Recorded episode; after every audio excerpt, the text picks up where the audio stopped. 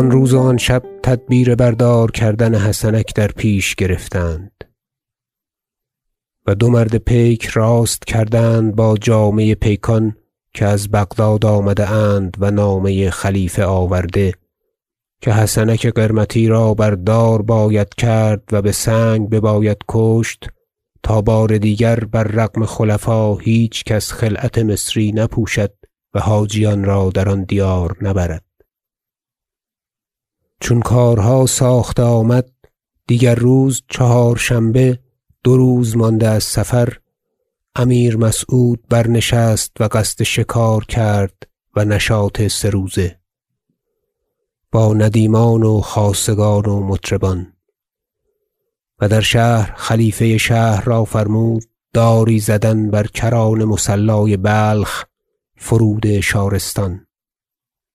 و خلق روی آنجا نهاده بودند. بوسهل برنشست و آمد تا نزدیک دار و بالایی بایستاد. و سواران رفته بودند با پیادگان تا حسنک را بیارند.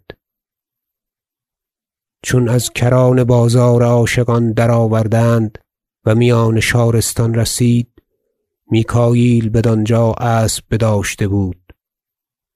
پذیره وی آمد. وی را مؤاجر خواند و دشنامهای زشت داد.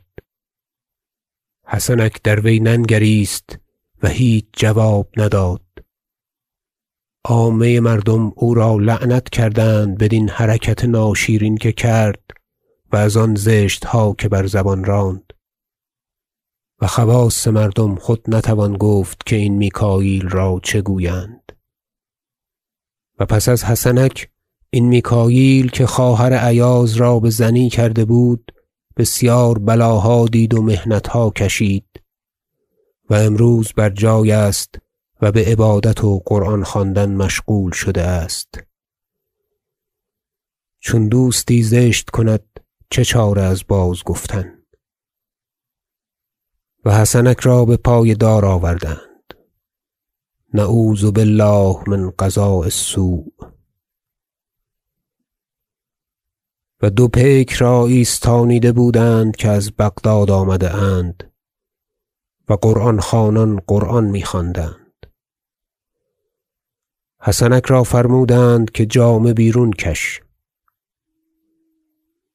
وی دست اندر زیر کرد و ازار بند استوار کرد و پایچه های ازار را ببست.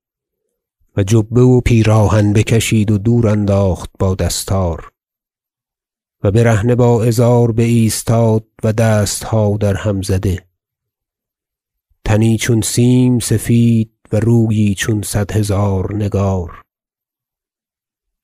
و همه خلق بدرد میگریستند خودی روی پوش آهنی بیاوردند عمدا تنگ چنانکه روی و سرش را نپوشیدی.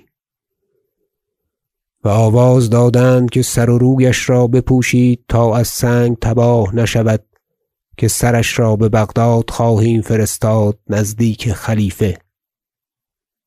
و حسنک را همچنان میداشتند و او لب می جنبانید و چیزی می‌خواند تا خودی فراخ تر آوردند.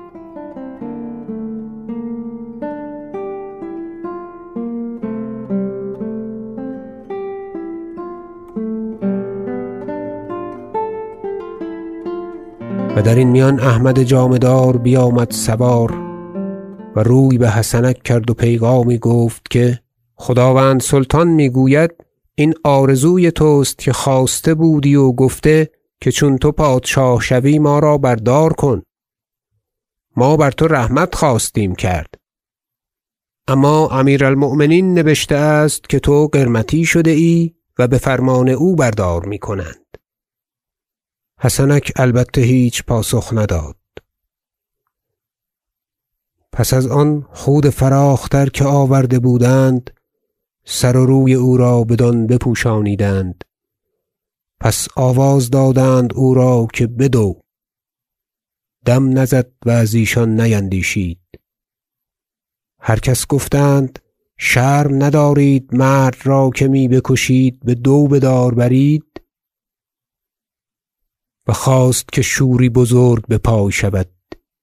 سواران سوی عامه تاختند و آن شور بنشاندند. و حسنک را سوی دار بردند و بجایگاه رسانیدند.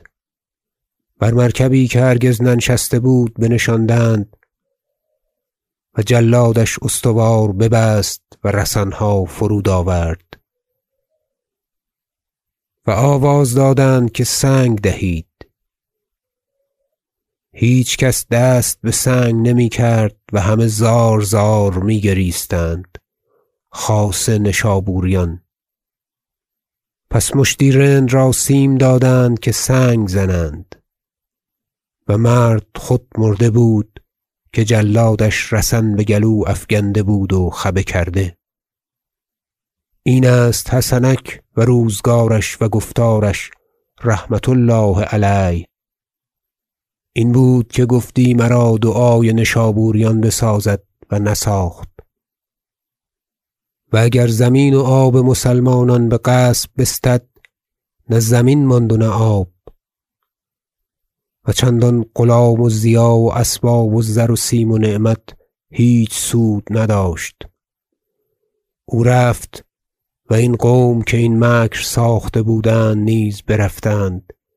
رحمة الله علیهم. و این افسانه است با بسیار عبرت و این همه اسباب منازعت و مکاوحت از بهر حطام دنیا بیک سوی نهادند. احمق مردا که دل درین جهان بندد که نعمتی بدهد و زشت بازستاند لعمرک ما الدنیا بدار اقامة اذا زال عن عین البصیر غطاؤها و کیف بقاء الناس فیها و انما ینال باسباب الفناء بقاؤها رودکی گوید بسرای سپنج مهمان را دل نهادن همیشگی نه رواست زیر خاک اندرونت باید خفت. گرچه اکنونت خواب بر دیباست. با کسان بودنت چه سود کند که بگور اندرون شدن تنهاست؟ یار تو زیر خاک مور و مگس بدل آنکه گیسویت پیراست. آنکه زلفین و گیسویت پیراست گرچه دینار یا درمش بهاست چون ترا دید زردگونه شده سرد گردد دلش نه نابیناست.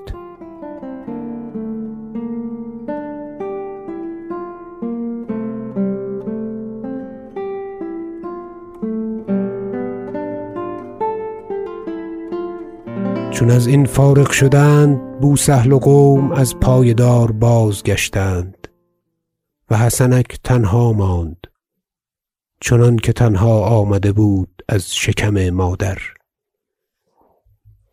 و پس از آن شنیدم از بوالحسن حربلی که دوست من بود و از مختصان بوسهل که یک روز شراب می‌خورد و با وی بودم.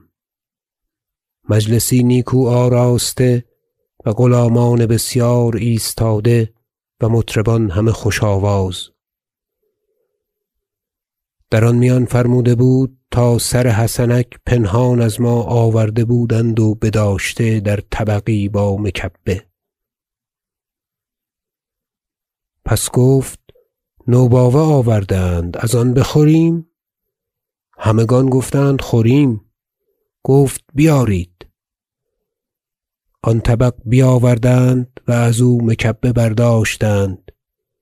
چون سر حسنک را بدیدیم همگان متحیر شدیم و من از حال بشدم و بوسهل بخندید و باتفاق شراب در دست داشت ببوستان ریخت و سر باز بردند.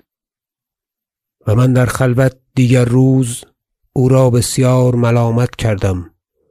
گفت ای بوالحسن تو مردی مرغ دلی سر دشمنان چنین باید.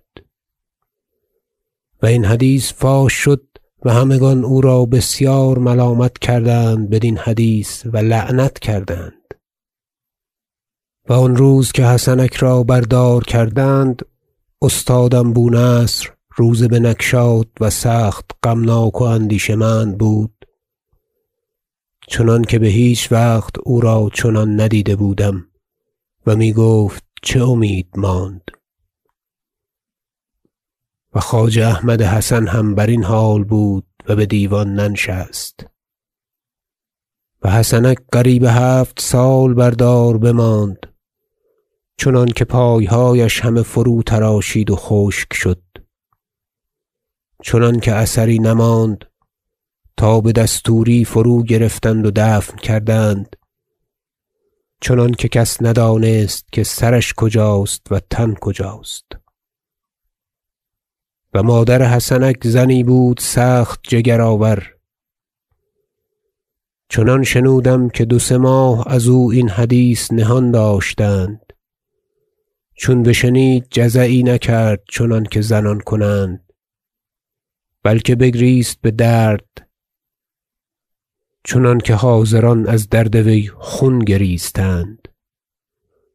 پس گفت بزرگا مردا که این پسرم بود که پادشاهی چون محمود این جهان بدو داد و پادشاهی چون مسعود آن جهان. و ماتم پسر سخت نیکو بداشت و هر خردمند که این بشنید بپسندید و جای آن بود. و یکی از شعرای نشابور این مرثیه بگفت اندر مرگ وی و بدین جای یاد کرده شد. ببرید سرش را که سران را سر بود. آرایش دهر و ملک را افسر بود. گر قرمطی و جهود و گر کافر بود از تخت بدار بر شدن منکر بود.